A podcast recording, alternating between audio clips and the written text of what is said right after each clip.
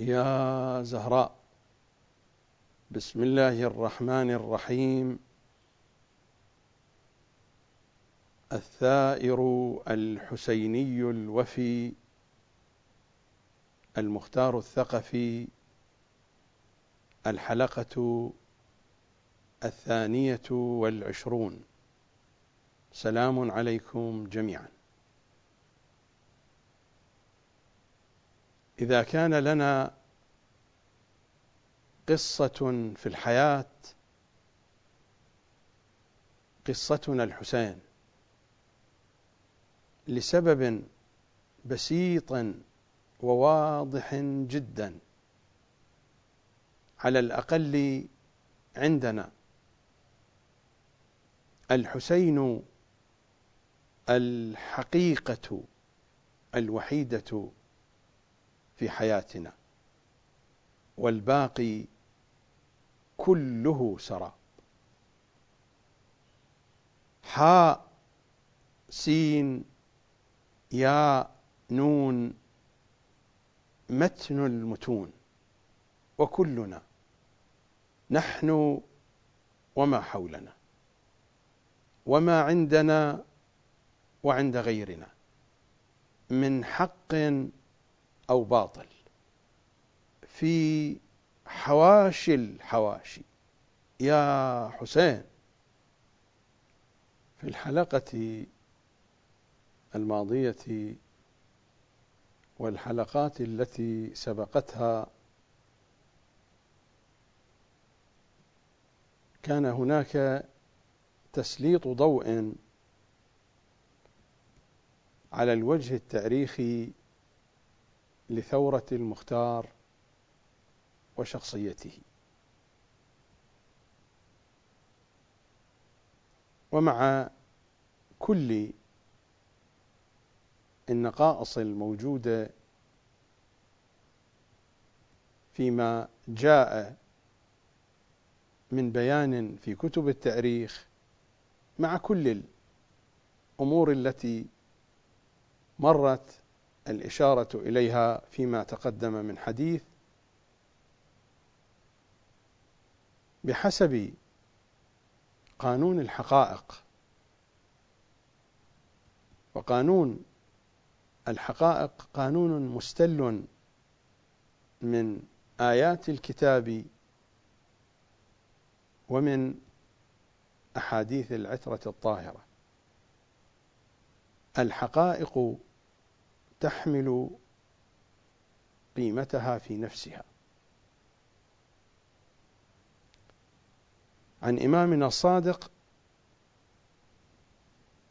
عن النبي الأعظم صلى الله عليه وآله وسلم إن على كل حقيقة وعلى كل صواب نورا. كلام واضح. لا يحتاج إلى كثير من الشرح والتفسير. الحقائق تحمل قيمتها في نفسها.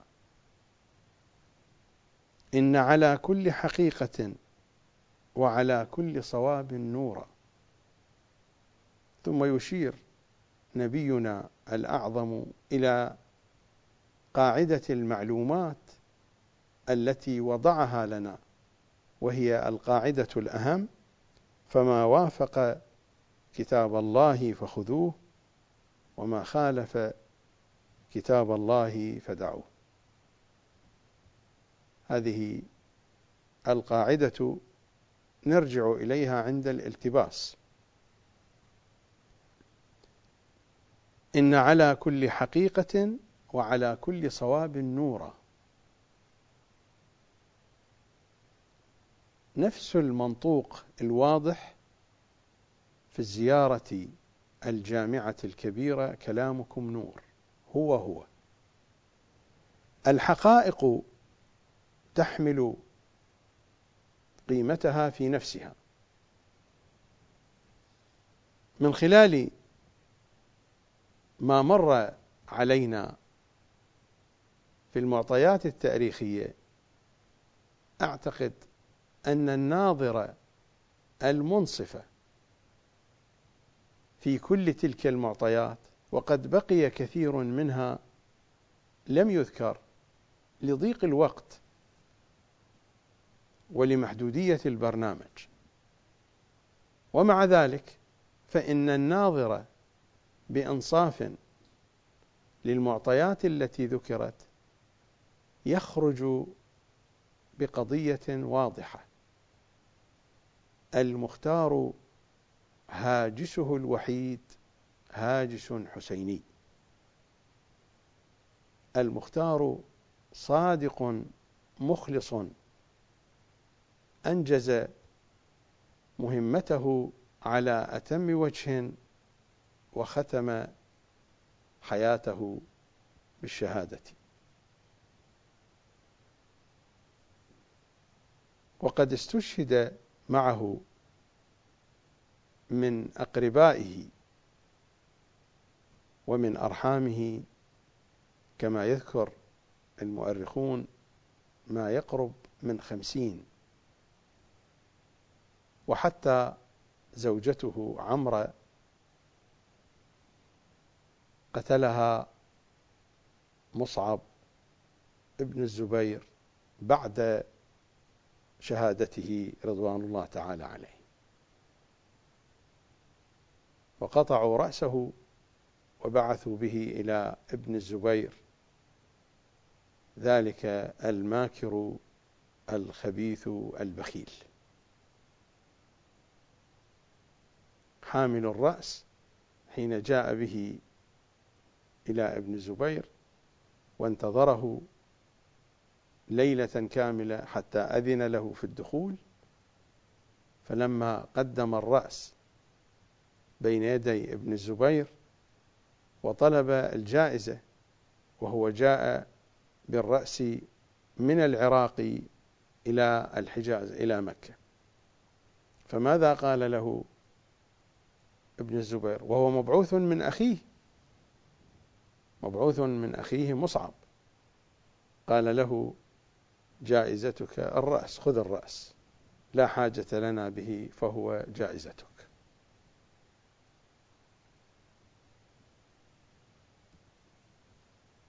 القصة تطول وتطول إذا ما أردنا أن نذهب في تفاصيلها وتبعاتها وملحقاتها. لكن بحسب هذا القانون بحسب قانون الحقائق وهو أن الحقائق تدل بنفسها على نفسها وتحمل قيمتها في داخلها. فحين النظر إلى سيرة هذا الرجل إلى سيرة المختار في هذه الفترة المحدودة حدود سنة ونصف ما بين انطلاقة الثورة إلى ساعة استشهاده. هذه الفترة واضح وبشكل عملي وبشكل جلي أن الهاجس الذي كان يسكنه هاجس حسيني واضح صريح. هناك مطالب أخرى أريد أن أتناولها حتى تكتمل الصورة لأن البرنامج أساسا هو تطبيق عملي لمنهج لحن القول في دراسة ثورة المختار وشخصيته. وكما بينت سلفا منهج لحن القول منظومة من القوانين والقواعد مستلة من عمق ثقافة الكتاب والعترة على أساسها يتولد منهج بحثي ومنهج نظري فكري عملي لأجل فهم حقائق الكتاب وحقائق حديث العترة الطاهرة. من دون أن يكون هناك انفكاك بين الكتاب والعترة. لأن الكتاب والعترة لن يفترقا ولن هنا للنفي التأبيدي كما قال صلى الله عليه وآله. لن يفترقا لا بد من التطابق والتوافق والالتصاق. وأحدهما يشد الآخر. وفقا لهذا التصور هناك مجموعة من القوانين مر الحديث عن بعضها. قانون الأصلاب قانون المكر وعناوين أخرى. عنوان جديد أطرحه في هذه الحلقة وإن مر الحديث عنه أيضا لكنني ما أطلت الوقوف عنده. أريد أن أشرحه وأبين بشكل أكثر. بتوضيح أكثر. ما اصطلحت عليه قانون التطهير الحسيني. والمراد من هذا القانون أن الذي يلتصق بالحسين وتكون له علاقة شديدة بسيد الشهداء بقدر تلك العلاقة الحسين يطهره. هذا هو المضمون العام والمجمل لقانون التطهير الحسيني. جذر هذا القانون من أين يبدأ؟ جذر هذا القانون يبدأ من عقيدة هي أساس وجذر أصيل في معتقداتنا. ولاية علي حب علي توأم بطهارة المولد. هذا المعنى واضح كالشمس في ثقافة الكتاب والعترة. حب علي في القلوب وفي النفوس توأم لطهارة المولد. ولا أريد أن أتشعب في الحديث عند كل نقطة لأنني أحاول أن ألخص المطالب بقدر ما أتمكن. إذا ما ذهبنا إلى كلماتهم إلى زياراتهم إلى أدعيتهم الشريفة تتجلى هذه المضامين واضحة. في زيارة إمام زماننا صلوات الله وسلامه عليه كيف نخاطبه؟ هذا هو مفاتيح الجنان بين يدي. أشهد أن بولايتك تقبل الأعمال وتزكى الأفعال. تزكى تطهر أو تنمو. هذا هو التطهر المهدوي. من لم يعرف إمام زمانه مات ميتة جاهلية. والميتة الجاهلية أبعد ما تكون عن الطهر والطهارة والتطهر. وأقرب ما تكون إلى النجس والنجاسة والتنجس. أشهد أن بولايتك تقبل الأعمال وتزكى الأفعال وتضاعف الحسنات وتمحى السيئات. فمن جاء بولايتك واعترف بإمامتك قبلت أعماله وصدقت أقواله وتضاعفت حسناته ومحيت سيئاته. أوضح مصداق من مصادق التطهر. ومحيت سيئاته. ومن عدل عن ولايتك وجهل معرفتك واستبدل بك غيرك كبه الله على منخره في النار. ولم يقبل الله له عملا ولم يقم له يوم القيامة وزنا. العبارات واضحة لا تحتاج إلى شرح كثير. هذا هو التطهر. التطهر المهدوي هو التطهر الحسيني هو هو. لكن لأن الحديث عن ثورة حسينية وعن انتقام لدماء حسينية. فكان العنوان هكذا قانون التطهير الحسيني. في الزيارة الجامعة الكبيرة دستورنا وقانوننا الأكبر في معارف أهل البيت. وجعل صلاتنا عليكم وما خصنا به من ولايتكم. طيبا لخلقنا.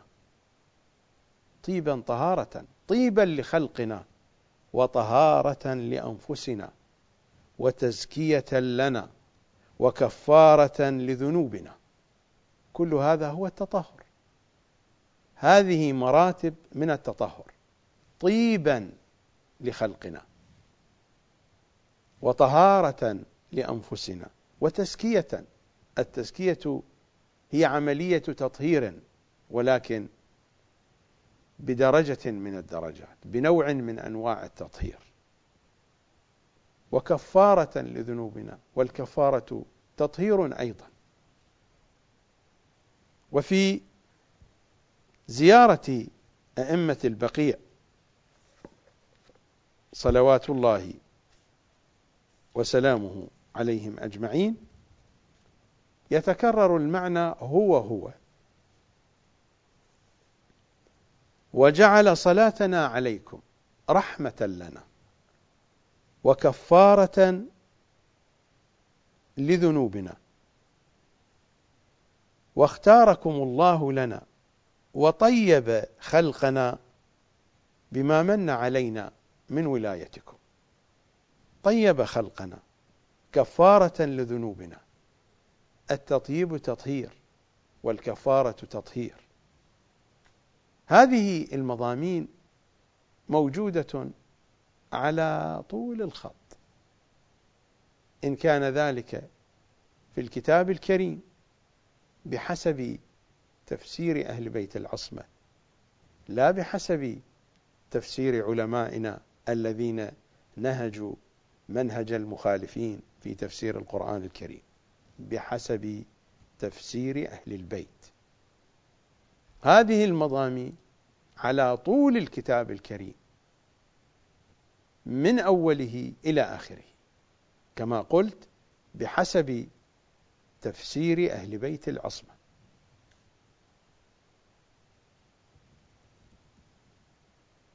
في كل زياراتهم تتجلى هذه الحقائق. في كل أدعية التوسل والتقرب لأهل بيت العصمة تتجلى هذه المعاني واضحة جلية بينة. في رواياتهم في أحاديثهم في خطبهم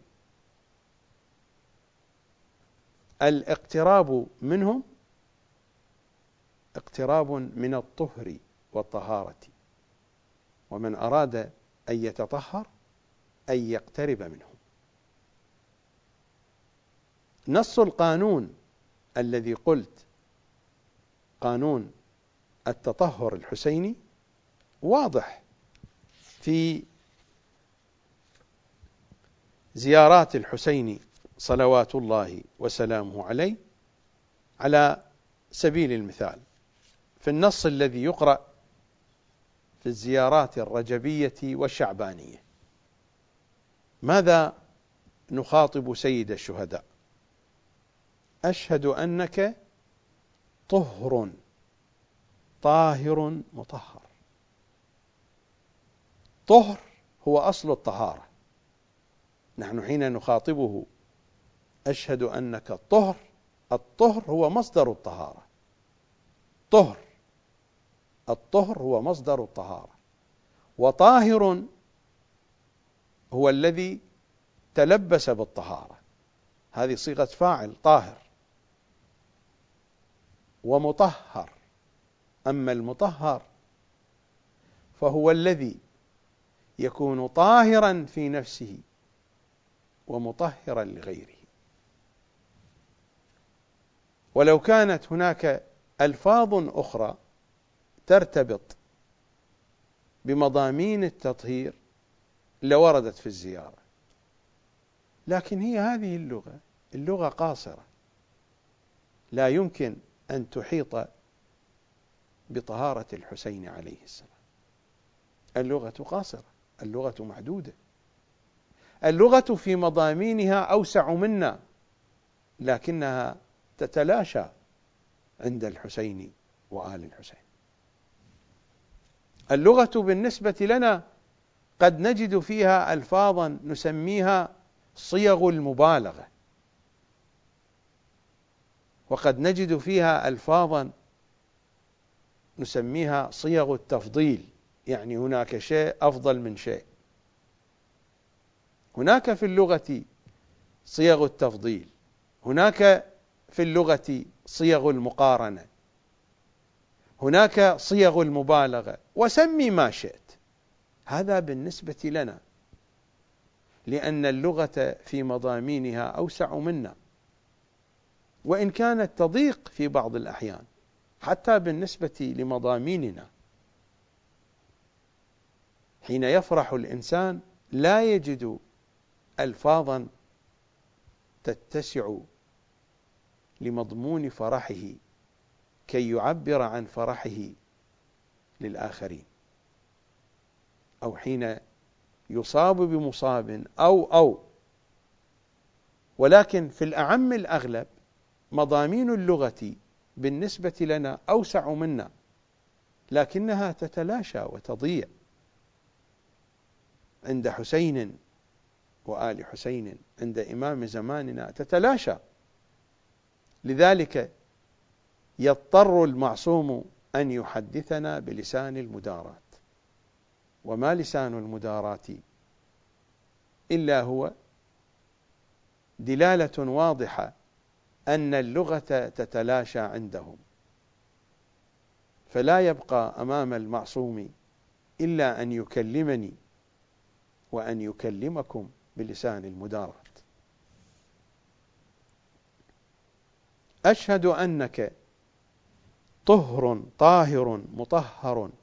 يا حسين من طهر طاهر مطهر. طهرت وطهرت بك البلاد وطهرت أرض أنت بها وطهر حرمك. وكل شيء يرتبط بك يطهر ويطهر. وكلما اقترب منك على النحو المادي كلما كان التراب أقرب إلى قبره الشريف كلما كان أشرف وأشرف. وكلما ابتعدنا عن قبره الشريف تقل منزلة ذلك التراب الكربلائي. وفي الجهة المعنوية كلما اقتربنا كلما علت المراتب لذا نخاطب أنصار الحسين الذين هم الأقرب إليه من عامة البشر. السلام على الأرواح المنيخة بقبر أبي عبد الله الحسين عليه السلام. السلام عليكم يا طاهرين من الدنس. هؤلاء طهروا من الدنس. متى طهروا؟ حين التصقوا بالحسين. قبل التصاقهم بالحسين. هل يخاطبون بهذا الخطاب؟ وفيهم ما فيهم وعندهم ما عندهم.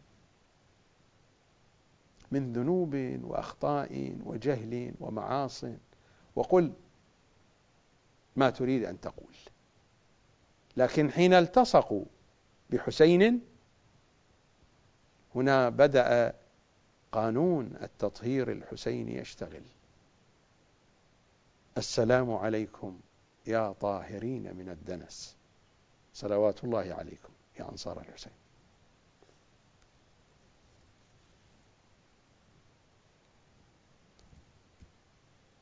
واضح أن علاقتنا بآل محمد صلوات الله وسلامه عليهم أجمعين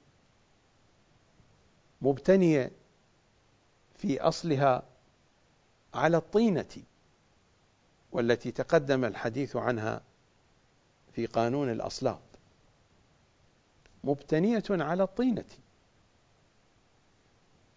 فنحن خلقنا من فاضل طينتهم وهذا المضمون واضح يفرحون لفرحنا ويحزنون لحزننا. بقدر ما عندنا من فاضل طينتهم تنشأ العلاقة معهم صلوات الله عليهم. يتولد الفرح ويتفعل الحزن بقدر تلك الطينة الموجودة في تكويننا. فبقدر ما عندنا من طينة يتولد الحزن الذي هو نحو من أنحاء العلاقة مع الحسين صلوات الله وسلامه عليه. وهذا الحزن إنما ينشأ على أساس معرفة بالحسين. من زار الحسين عارفا بحقه. ومن بكى على الحسين عارفا بحقه. هذا التباين الكبير في الأحاديث التي تتناول الموضوعات المرتبطة بالحسين. زيارة الحسين الجزع على الحسين البكاء على الحسين وسائر العناوين الأخرى. ما صار متعارفا عليه في الوسط الشيعي بالخدمة الحسينية. الخدمة الحسينية هذا العنوان الذي تعارف عليه الشيعة وهم يقصدون كل هذه المضامين التي مرت الإشارة إليها والمضامين الأخرى التي ترتبط بالجو الحسيني وتتفرع عن العلاقة فيما بين الشيعة وبين الحسين صلوات الله وسلامه عليه. الأحاديث الكثيرة التي تختلف فيها مراتب الأجر ومنازل الثواب مردها إلى اختلاف درجات الحزن عند الشيعة الذي مرده إلى اختلاف درجات معرفة الشيعة بإمامهم. فحين تختلف درجات المعرفة تختلف درجات الحزن والحزن على أنواع وعلى مراتب. وباختلاف مراتب الحزن على الحسين تختلف درجات الأجر ومنازل الثواب كذلك. فبقدر العلاقة بحسين يصل إلى الشيعي ذلك المقدار من التطهر. قد يصل إليه في الدنيا قد يصل إليه عند الموت قد يصل إليه في قبره. قد يصل إليه في عرصات يوم القيامة. ليس بالضرورة أن ينال التطهر في الدنيا. وإلا ما معنى الشفاعة؟ الشفاعة هي تطهير وتطهر. إذا أريد منها الشفاعة الأخروية.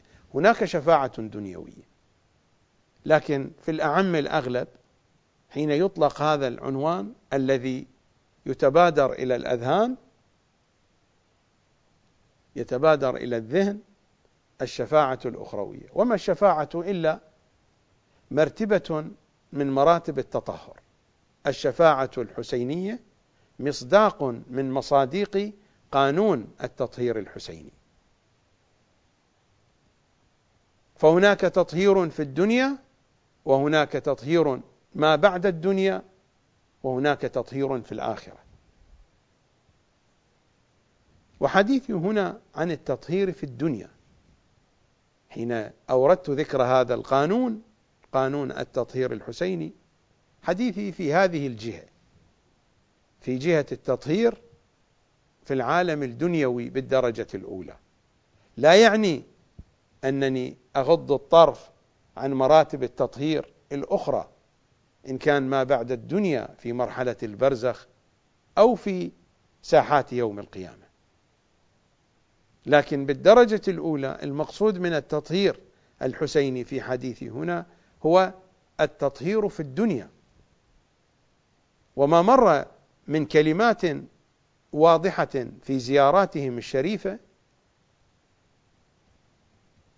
يدل على التطهير في العالم الدنيوي اولا ثم تأتي المراتب الأخرى. أساسا جذر قانون التطهير يتحدث عن التطهير في العالم الدنيوي. كما قلت بأن محبة علي وآل علي توأم طهارة المولد. وتلك هي البداية في الحياة الدنيوية. يعني أن البداية هي تطبيق لهذا القانون. حينما يخرج الإنسان إلى الدنيا إذا كان يحمل في طياته في جنباته يحمل حب علي وآل علي إنه في نفس الوقت يحمل معه شهادة المنشأ. شهادة المنشأ هنا طهارة المولد. فحين يخرج الوليد إلى هذه الدنيا وهو مضمخ بحب علي إنها شهادة المنشأ. وبإمضاء صريح واضح من المالك الأصلي. هذه الشهادة تعني طهارة المولد.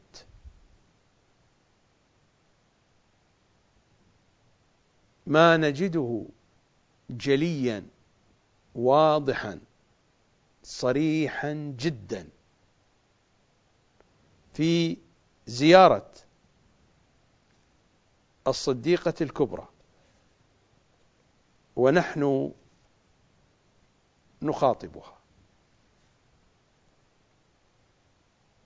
فإنا نسألك إن كنا صدقناك يا زهراء إلا ألحقتنا بتصديقنا لهما بتصديقنا لمحمد وعلي لهما لمحمد وعلي صلى الله عليهما وآلهما. هي تلحقنا. فإنا نسألك إن كنا صدقناك. عملية الإلحاق بيدها. فهي القيمة على الدين. ومر الحديث عن هذا المطلب في البرامج السابقة. فإنا نسألك إن كنا صدقناك. إلا ألحقتنا بتصديقنا. أنا أقرأ من مفاتيح الجنان من زيارة الزهراء. صلوات الله عليها. إلا ألحقتنا بتصديقنا لهما لنبشر أنفسنا بأي شيء. لنبشر أنفسنا بأننا قد طهرنا بولايتك يا زهراء. لنبشر أنفسنا بأننا قد طهرنا بولايتك يا أم الحسن والحسين. هو هذا التطهر المهدوي تطهر الزهراء تطهر الحسين وفي الحقيقة هذا التطهر هو التطهر الزهرائي. لكنني قلت قانون التطهر الحسيني لأي شيء.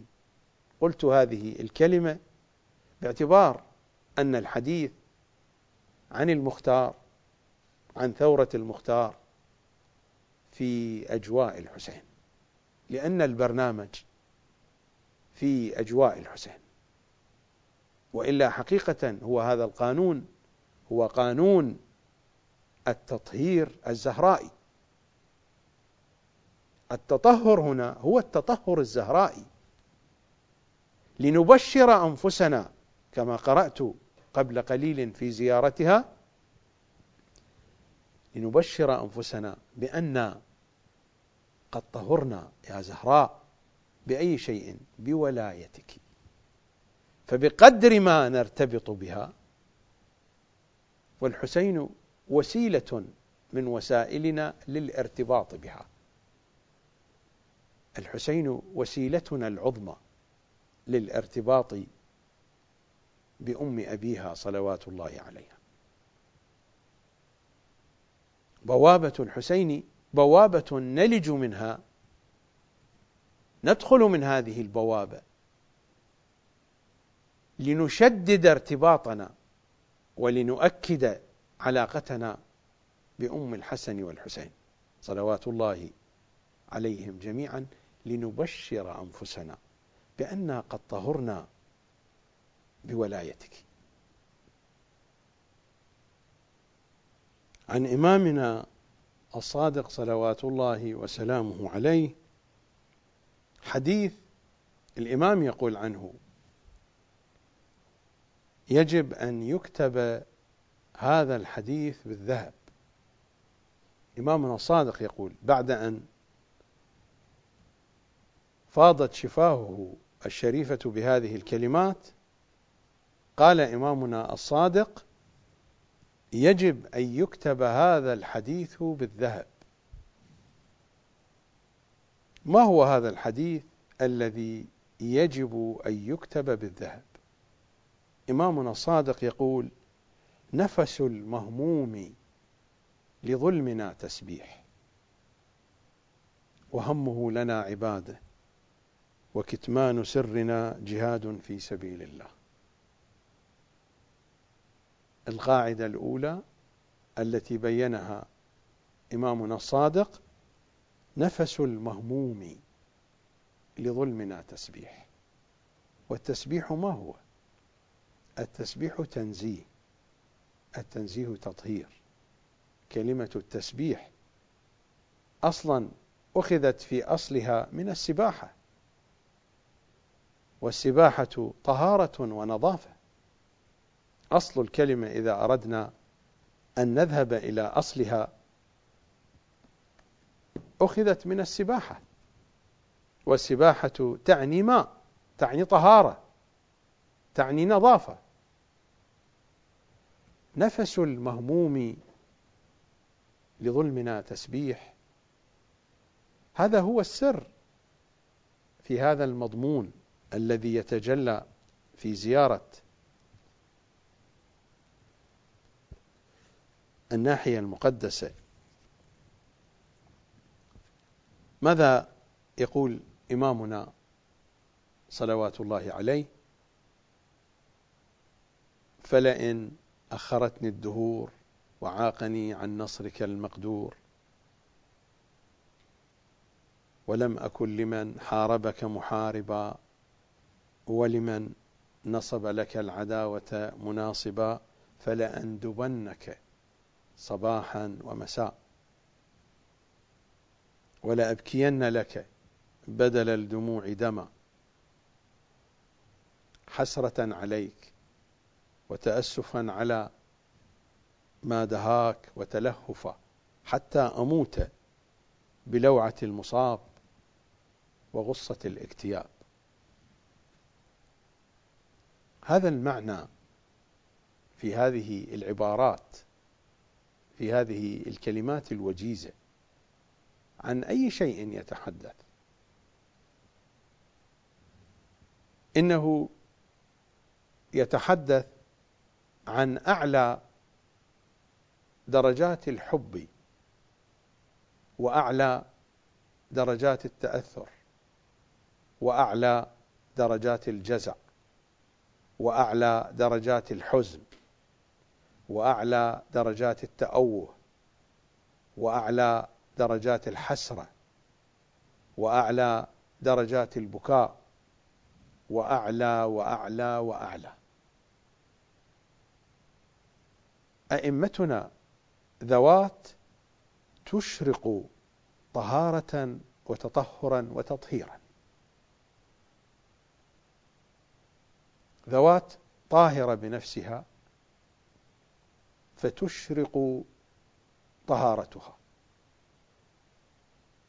وذوات تطهر غيرها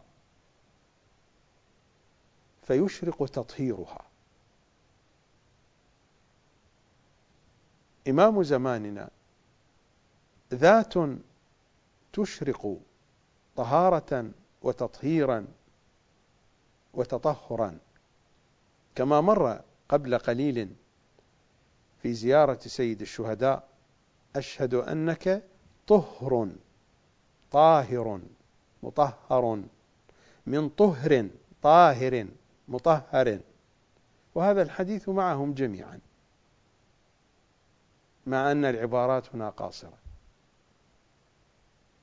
مع أن اللغة هنا ضيقة مع أن المضامين الحقيقية ليست موجودة. هذه المضامين الموجودة بحسب مداركنا لأن اللغة كما قلت تتلاشى عندهم وتضيع وتنتهي وتفنى.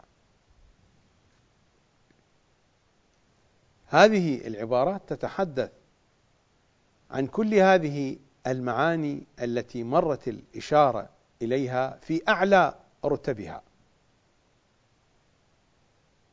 الإمام هنا يشرق طهارة وتطهرا. هذه الطهارة والتطهر هو هذا الحزن هو هذا الألم. فكلما ارتبطنا بحسين صلوات الله وسلامه عليه وكان الحزن وكان الألم يتحقق هذا المعنى نفس المهموم لظلمنا تسبيح. حين تتركز هذه المعاني نحن نقترب من حسين.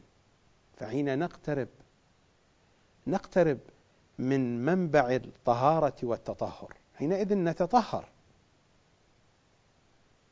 هذا الألم الحسيني وتلك الحرارة التي لا تبرد أبدا كما يقول خاتم الأنبياء صلى الله عليه وآله هو هذا الذي يكون سببا للطهارة وللتطهر.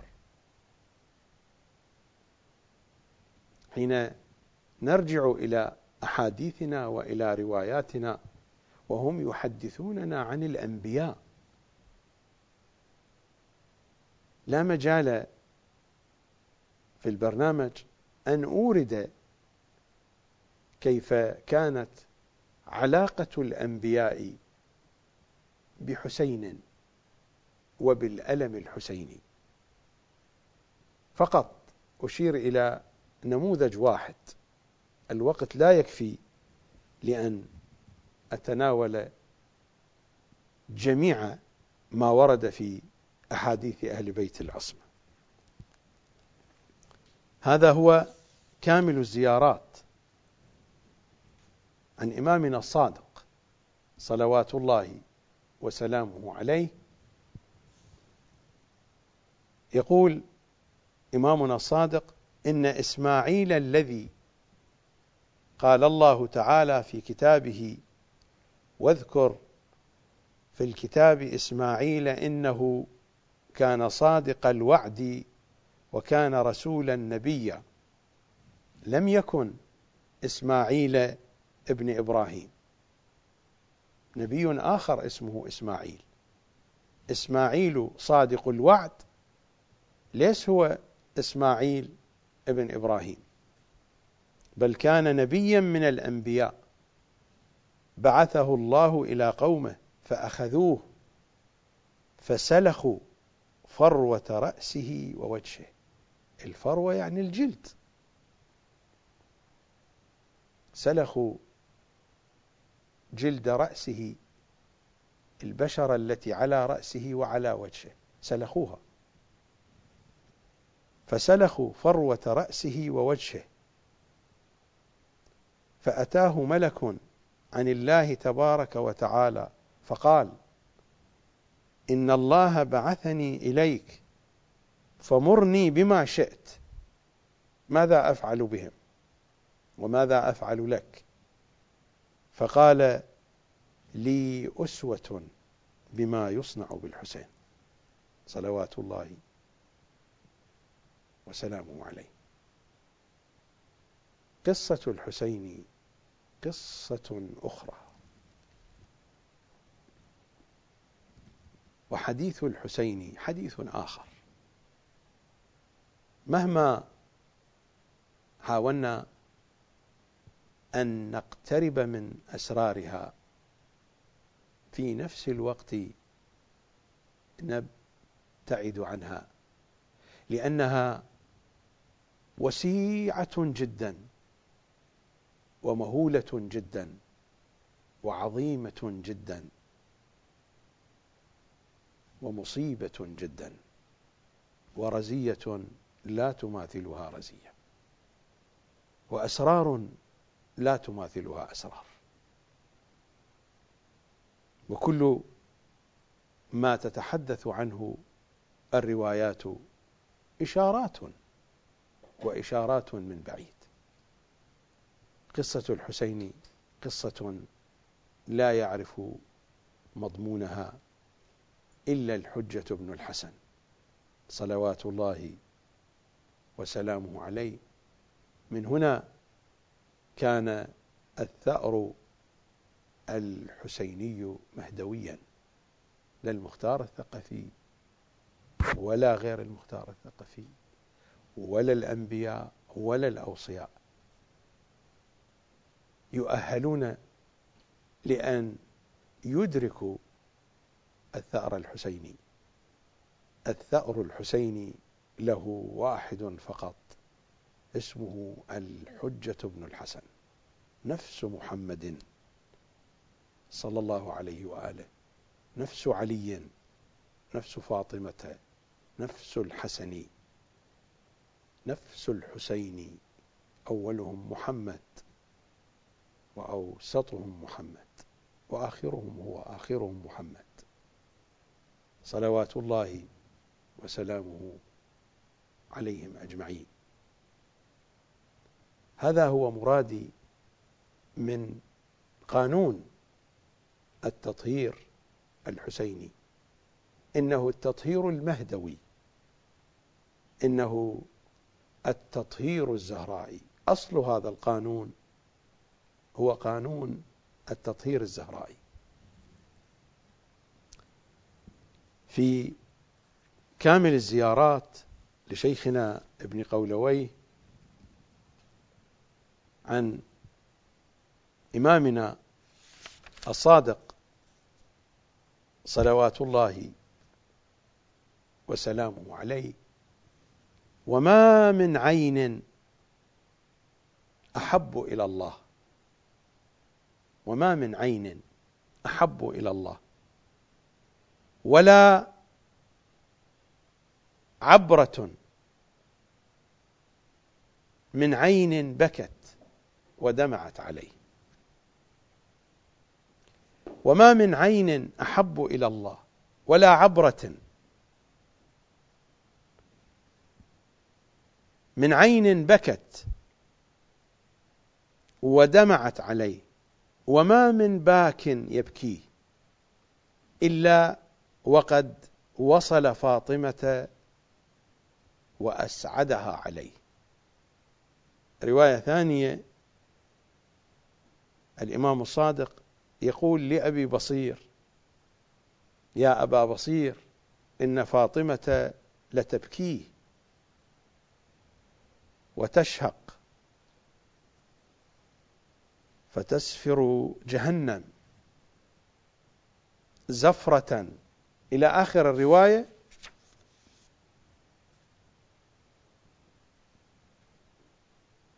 إلى أن يقول أبو بصير بعد أن يسمع عظيم الأمر عن الحزن الحسيني قلت جعلت فداك إن هذا الأمر عظيم.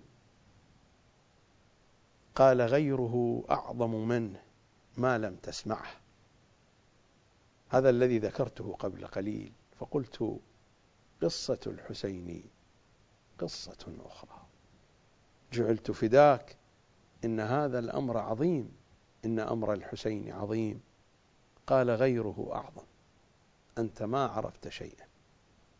غيره أعظم منه ما لم تسمعه. ثم قال لي يا أبا بصير أما تحب أن تكون في من يسعد فاطمة؟ فبكيت حين قالها فما قدرت على النطق. وما قدر على كلامي من البكاء. إلى آخر الرواية. يا أبا بصير أما تحب أن تكون في من يسعد فاطمة؟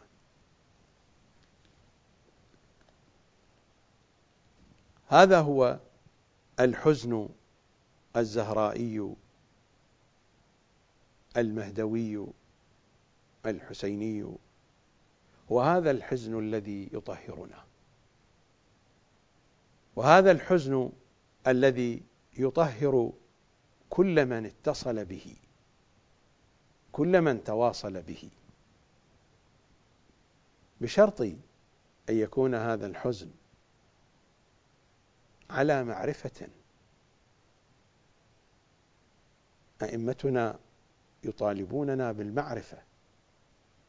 من بات ليلة واحدة لا يعرف فيها إمام زمانه مات ميتة جاهلية.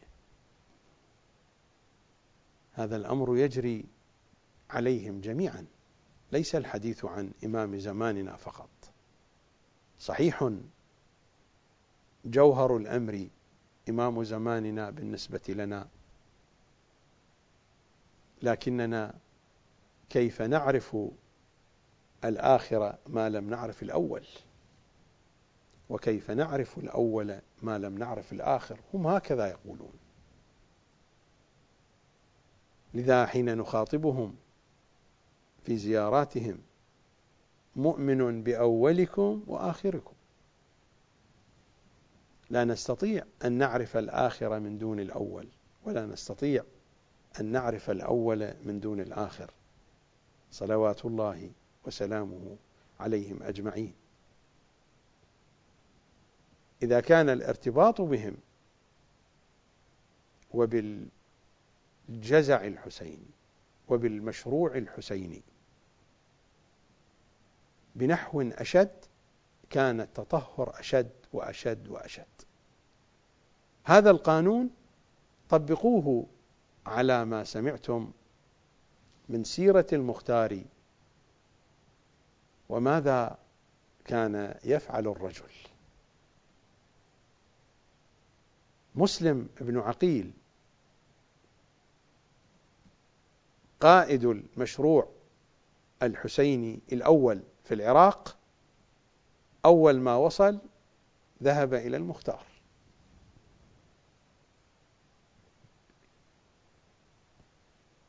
ومن يقرأ سيرة المختار يكون على يقين أن المختار لو كان قادرا للوصول إلى كربلاء لما تأخر عن ذلك لحظة واحدة. وطال بكاء المختار في سجنه. وازداد بكاؤه بعد أن خرج.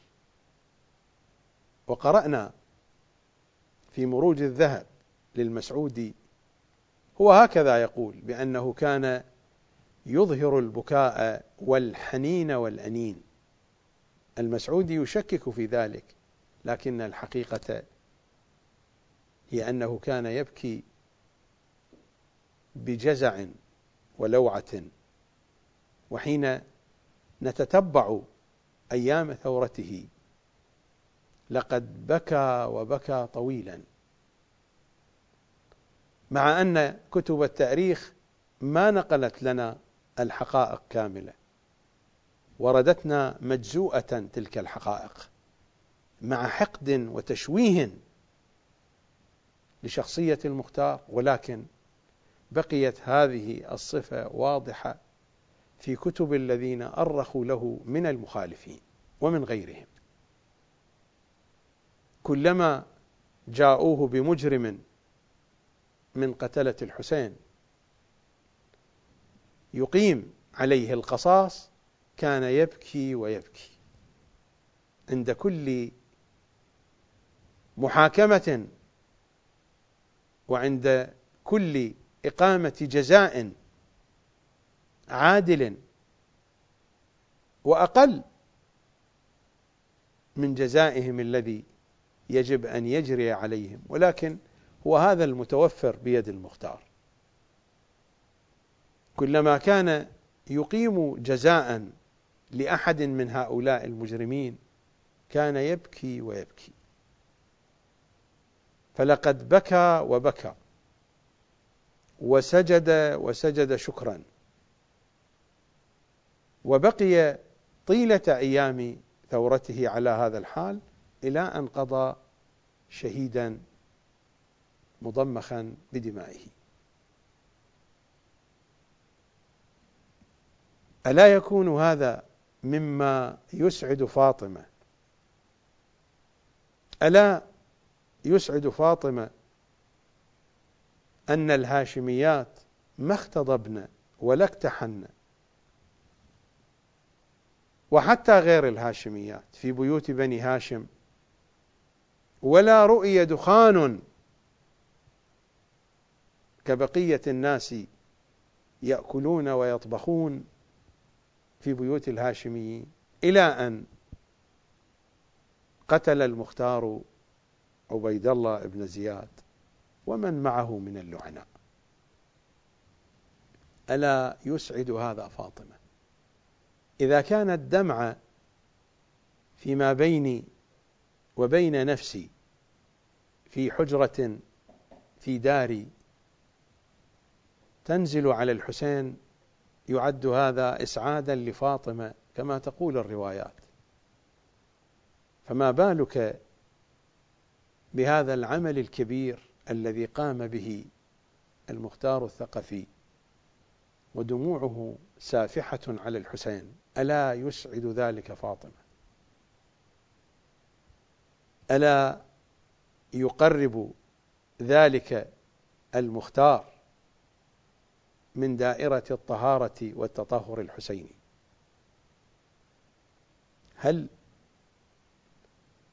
يقبل الوجدان بهذا المنطق أو يرفض الوجدان هذا المنطق مع كل المعطيات المتقدمة؟ أعتقد أن المختار هو من أعلى المصاديق التي ينطبق عليها ويتجلى فيها قانون التطهير الحسيني.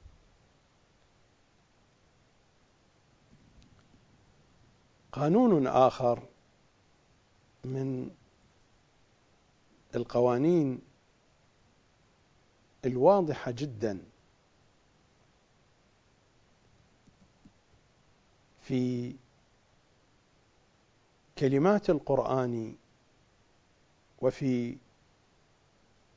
كلمات العترة الطاهرة.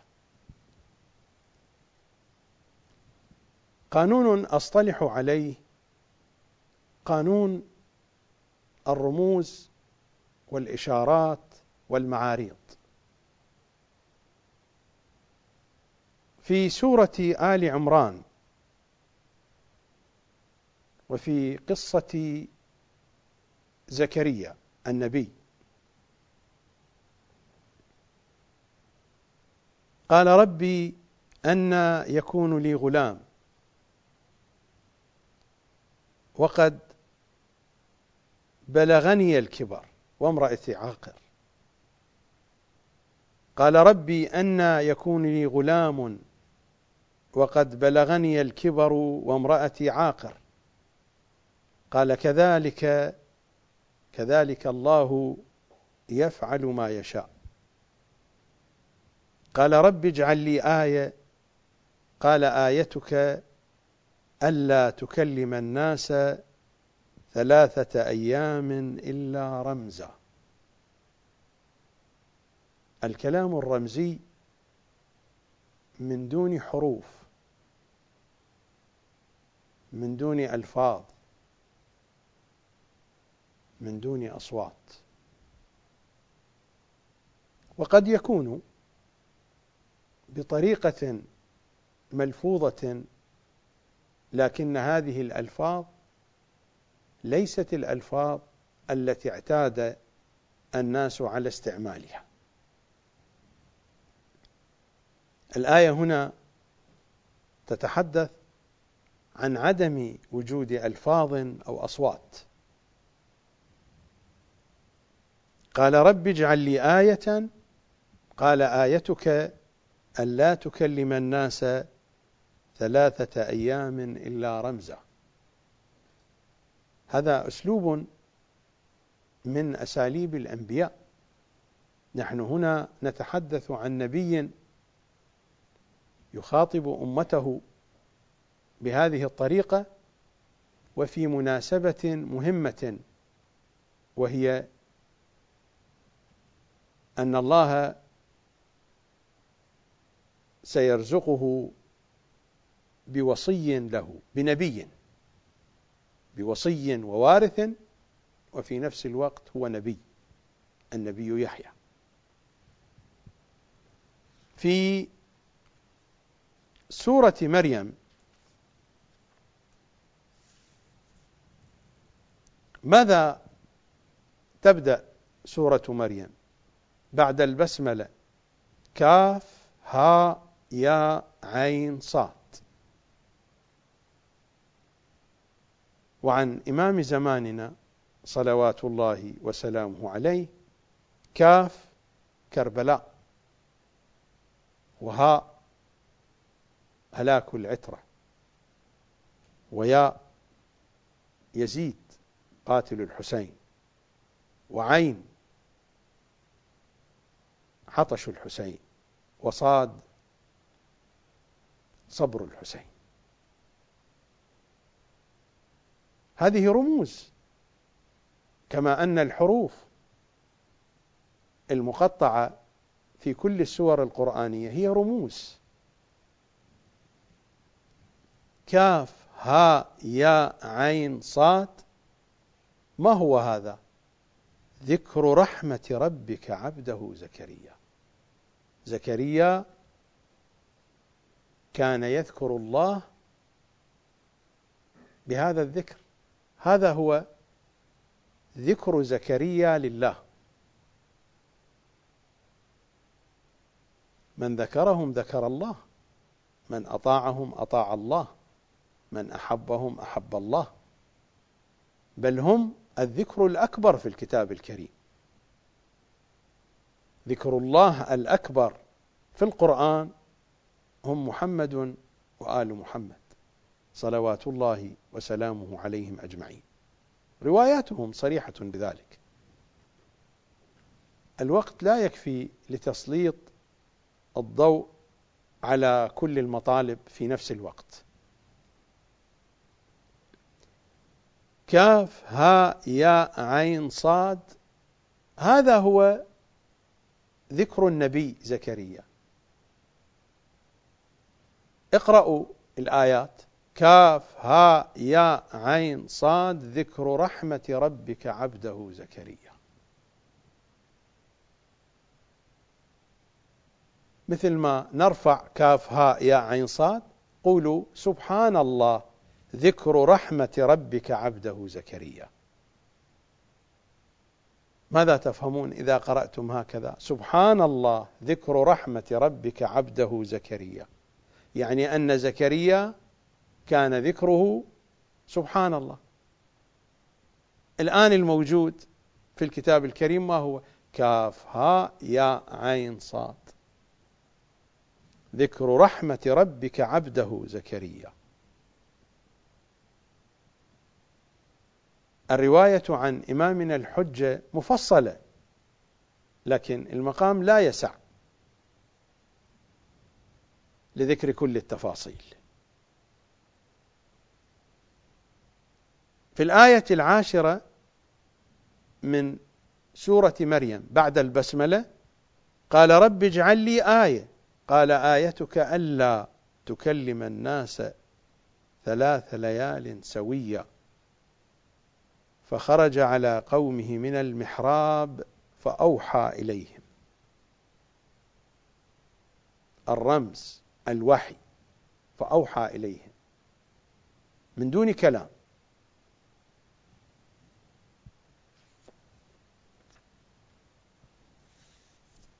فكلي واشربي وقري عينا. الخطاب لمريم. فإما ترين من البشر أحدا فقولي إني نذرت للرحمن صوما فلن أكلم اليوم إنسيا. لا توجد كلمات. فأتت بها قومها تحمله. قالوا يا مريم لقد جئت شيئا فريا. يا أخت هارون ما كان أبوك امرأ سوء وما كانت أمك بغيا. فأشارت إليه. إشارة. فأشارت إليه من دون كلام. قالوا كيف نكلم من كان في المهد صبيا؟ مريم الصديقة هنا أيضا ما تكلمت. هذا أسلوب عند الأنبياء وفي مواضع مهمة جدا. ولادة المسيح. وفي حالة تتهم فيها الصديقة مريم. ولادة المسيح الذي كان ينتظره الجميع. لكن لا يوجد هناك كلام إشارة. ولادة يحيى بعد زمن طويل من حياة زكريا. ولكن الكلام بالرمز وبالوحي الآيات صريحة. هذه المطالب وهذه المضامين الموجودة في الكتاب الكريم إلى أي شيء تشير؟ تشير إلى أن أساليب التعليم والتبليغ والإيصال ليست بالضرورة أن تكون بنفس الأسلوب الاعتيادي.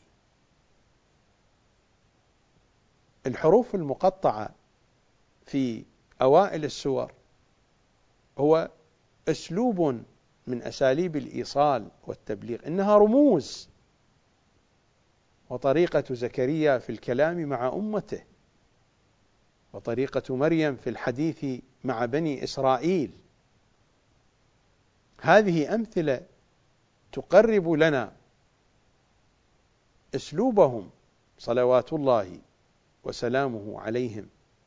في الحديث أسلوب القرآن وأسلوب العترة. الحروف المقطعة واضحة في أوائل السور إنها تشير بشكل واضح صريح أن أحد أساليب القرآن هو الرمز وقصة زكريا وقصة مريم يشيران إلى أن أحد أساليب الأنبياء هو الرمز والإشارة. وما هو في الكتاب هو في حديث العترة. لحقيقة واضحة الكتاب والعترة متطابقان. الكتاب صامت والعترة ناطقة. وحين أتحدث عن الكتاب إنني لا أتحدث عن المصحف لا أتحدث عن هذا. هذا مصحف. والمصحف شيء خلقه الإنسان صنعه الإنسان. أوراق وحبر وحروف رصفت بجنب بعضها البعض. ووضعت هكذا بين أيدينا لأننا لا نستطيع أن ننتفع من القرآن إلا بهذه الطريقة. إنني حين أتحدث عن الكتاب أتحدث عن الحقيقة التي هي وراء المصحف. وما المصحف إلا إشارة لغوية إلى حقيقة الكتاب. الكتاب والعترة متطابقان. والكتاب بحلته وبمظهره اللفظي واللغوي والصوتي هو صامت. وهم حقيقة ناطقة. لكن الصامت والناطق متطابقان معا. فكما أن الصامت فيه رموز الناطق فيه رموز أيضا. مرادي الناطق فيه رموز حديث الناطق فيه رموز. علي مع القرآن والقرآن مع علي هذا هو التطابق والتعانق والاتساق والتواصل. إني مخلف فيكم الثقلين. كتاب الله وعترتي أهل بيتي.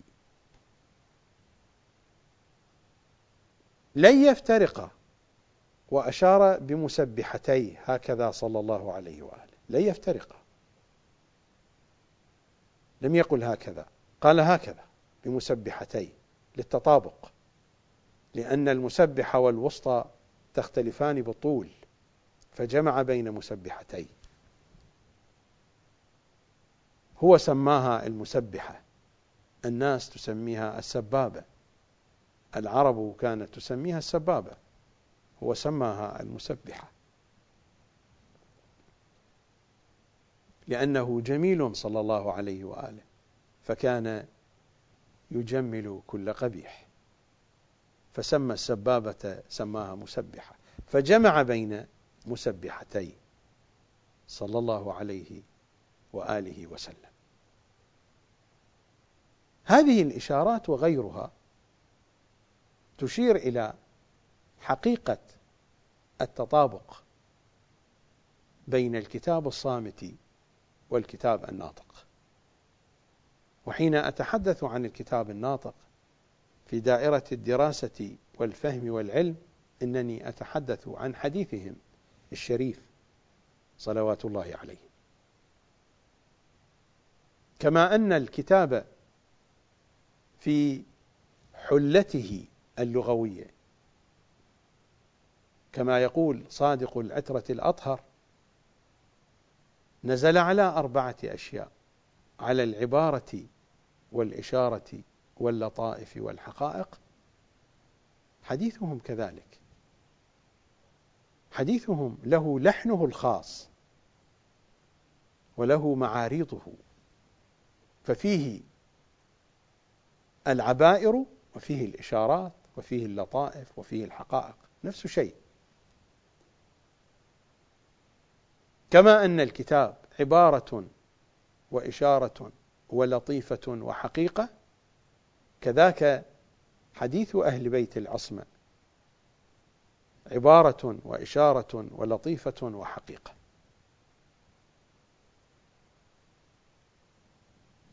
وما مصطلح اللحن؟ لحن القول. إنا لا نعد الرجل من أصحابنا فقيها لبيبا عاقلا حتى يلحن له في القول فيعرف اللحن في القول. إلا هو إشارة إلى هذه القضية. لحن القول والمعاريض يشيران إلى هذه القضية إلى أن حديثهم فيه العبارة والإشارة واللطيفة والحقيقة. كذاك القرآن ظاهر وباطن. له ظواهر وله بواطن والروايات فصلت ذلك ولا مجال لذكر الروايات التي تحدثت عن هذه المضامين. وربما مر منها الشيء الكثير في هذا البرنامج وفي البرامج السابقة.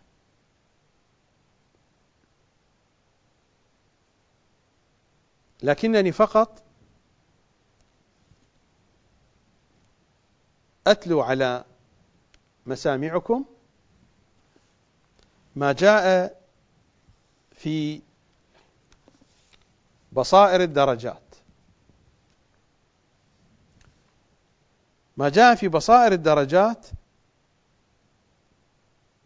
عن الهيثم التميمي.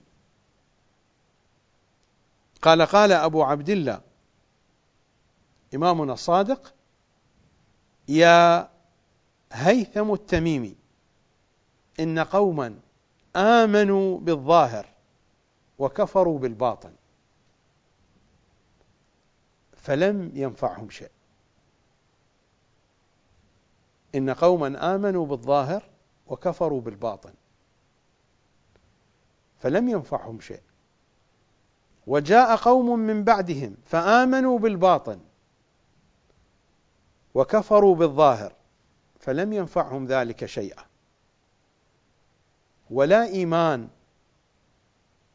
بظاهر ولا باطن إلا بظاهره. لا بد أن يكون الإيمان إيمانا بظاهر وباطن. لذا نخاطبهم في زياراتهم الشريفة إني مؤمن بظاهركم وباطنكم بسركم وعلانيتكم. بأولكم وآخركم. بشاهدكم وغائبكم. بإيابكم ورجعتكم. وكل هذه التفاصيل تشير إلى ظاهر وباطن. إلى ظاهر وباطن على مستوى التكوين. إلى ظاهر وباطن على مستوى التدوين. إلى ظاهر وباطن في عالم الغيب إلى ظاهر وباطن في عالم الشهادة إلى ظاهر وباطن في العالم الدنيوي إلى ظاهر وباطن في العالم الأخروي.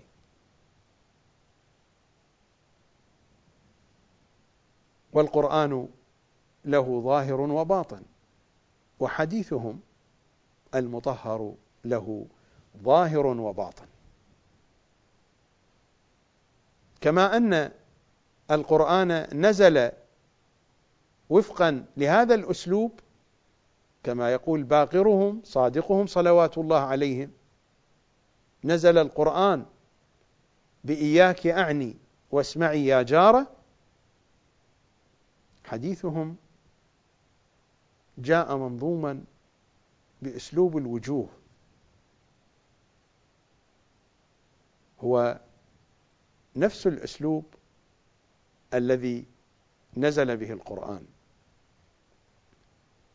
إياك أعني واسمعي يا جارة. الحديث موجه إلى وجه معين ويراد منه وجها آخر. وهذا المراد إن القرآن نزل بإياك أعني واسمعي يا جارة. الحديث يتجه إلى وجه معين بظاهره ولكن في الحقيقة لا بد أن يوجه إلى وجه آخر. هو هو حين يقول صادق العترة صلوات الله وسلامه عليه إني لأتكلم بالكلمة على سبعين وجه ولي من جميعها المخرج. أسلوب الوجوه في حديث الأئمة. هو هو أسلوب القرآن. القرآن من واضحاته. فيه ناسخ ومنسوخ. حديث أهل البيت فيه ناسخ ومنسوخ. إذا ما ذهبنا إلى الكاف الشريف فماذا يقول إمامنا الصادق صلوات الله وسلامه عليه. إن الحديث ينسخ كما ينسخ القرآن. هو هو نفس الأسلوب. إن الحديث ينسخ كما ينسخ القرآن. وفي رواية ثانية عن صادقهم فنسخت الأحاديث بعضها بعضا. وفي رواية ثالثة عن الحسين بن المختار عن بعض أصحابنا عن أبي عبد الله عليه السلام قال أرأيتك لو حدثتك بحديث العام يعني هذه السنة ثم جئتني من قابل في السنة القادمة فحدثتك بخلافه. بأيهما كنت تأخذ؟ قلت كنت آخذ بالأخير بآخر قول تقوله لي يا ابن رسول الله. فقال لي رحمك الله. الإمام هنا يشير إلى أن الحديث ينسخ الحديث. ولذا كلمة مختصرة عنهم صلوات الله وسلامه عليهم أجمعين خذوا بالأحدث. لماذا؟ لأن الأحدث ينسخ الأقدم. خذوا بالأحدث. خذوا بقول المتأخر منا. خذوا بقول الحي. يعني الإمام الحي. خذوا بقول الإمام الحي. خذوا بالأحدث. خذوا بالقول المتأخر. لماذا؟ لأن الحديث ينسخ كما ينسخ القرآن. كما أن القرآن فيه محكم ومتشابه. إمامنا الرضا والرواية في عيون الأخبار. لشيخنا الصدوق رضوان الله تعالى عليه. ماذا يقول إمامنا الرضا؟ من رد متشابه القرآن إلى محكمه هدي إلى صراط مستقيم. ثم قال إن في أخبارنا متشابها كمتشابه القرآن ومحكما كمحكم القرآن فردوا متشابهها إلى محكمها ولا تتبعوا متشابهها دون محكمها فتضلوا القرآن نزل على العبارة والإشارة واللطائف والحقائق.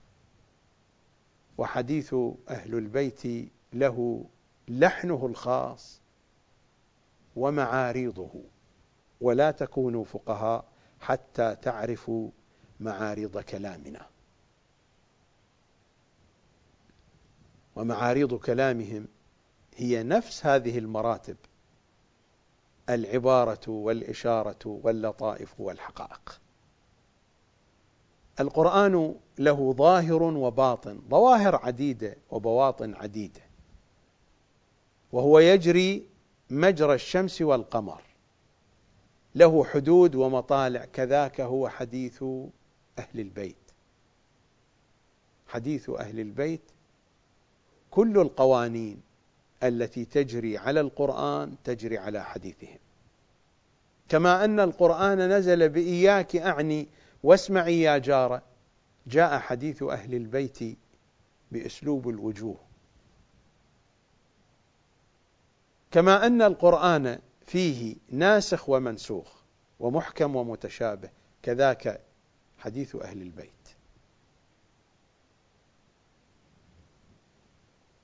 ملاحظة مهمة جدا. حين نقرأ روايات أهل البيت وخصوصا ما يتعلق بالمناقشات التي تدور فيما بينهم وبين مخالفيهم. دائما الأئمة يحتجون ويناقشون مخالفيهم بأنكم هل تعرفون الناسخ من المنسوخ؟ والمحكم من المتشابه من القرآن. وعلى طول الخط كانت معرفة الناسخ والمنسوخ من القرآن ومعرفة المحكم والمتشابه من القرآن على طول الخط في ثقافة أهل البيت تعتبر علامة وعلامة من الدرجة الأولى لتمييز الإمام المعصوم عن غيره. لتمييز الإمام المنصوب من الله عن الإمام المنصوب من قبل الناس. ولا يعني ذلك إلا أن التفسير لا يؤخذ إلا منهم لأن غيرهم لا يعرفون الناسخ من المنسوخ. ولا يعرفون المحكم من المتشابه. وهو نفس المضمون الموجود في حديث الثقلين الكتاب والعترة. لن يفترقا. فما في الكتاب من ناسخ ومنسوخ ومحكم ومتشابه لا يعرفه المخالفون.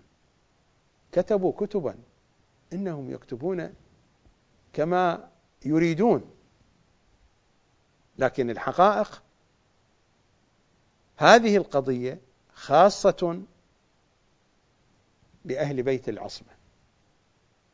لذا على طول الخط في الثقافة الشيعية جعلت هذه العلامة علامة للتمييز بين الإمام الإلهي والإمام البشري بعبارة أخرى بين أئمة الجنان وأئمة النيران.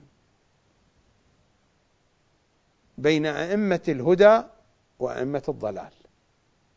بين أئمة الإسلام وأئمة الكفر. جعلت هي هذه الميزة. وهذه واضحة لمن أراد أن يراجع أحاديث أهل بيت العصمة.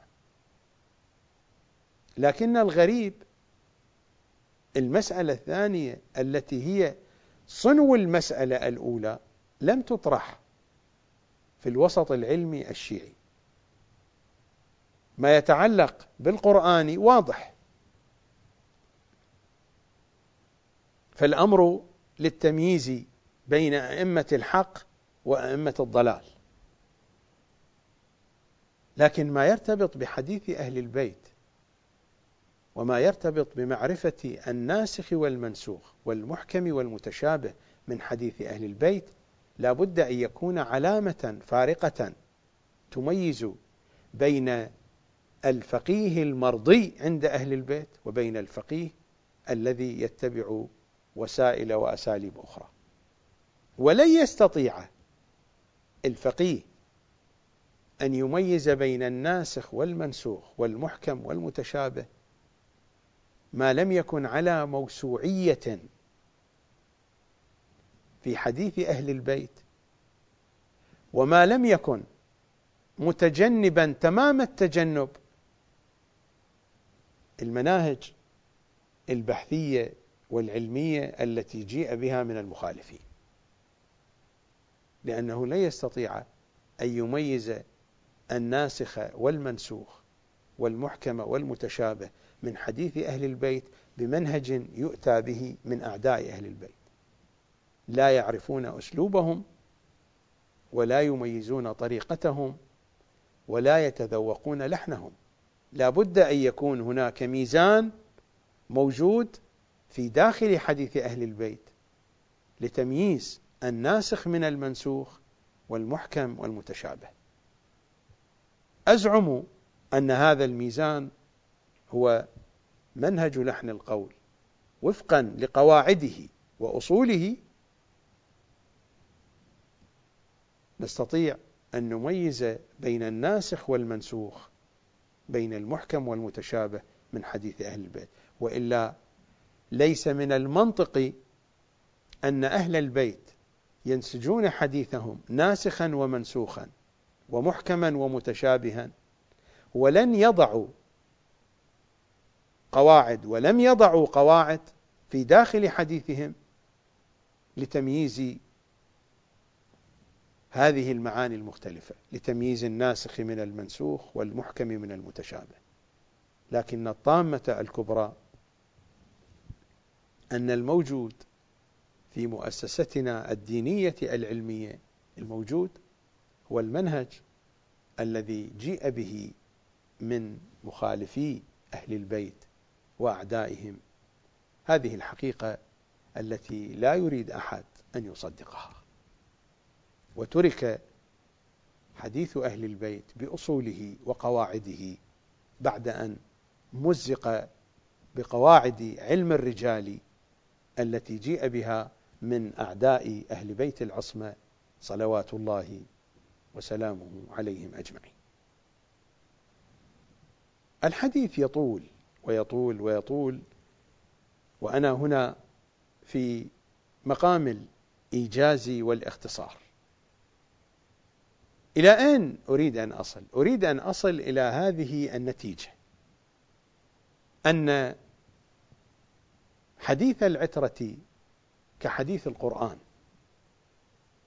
كلام القرآن وكلام العترة يحملان نفس الخصائص نفس المواصفات فكما أن القرآن فيه الرموز والإشارات كذاك حديث العترة.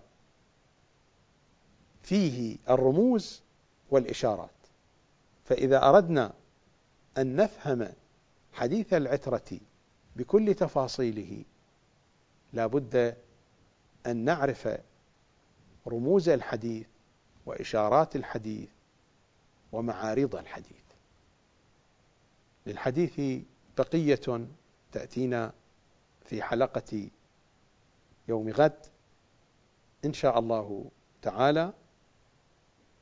ألقاكم غدا إن شاء الله تعالى في حلقة جديدة من برنامجنا الثائر الحسيني الوفي المختار الثقفي. ألقاكم على مودة ومحبة وولاية مهجة الحسين ونور عين الحسين الحجة بن الحسن إمام زماننا. صلوات الله وسلامه عليه. سلام على نحرك الدامي يا حسين في أمان الله.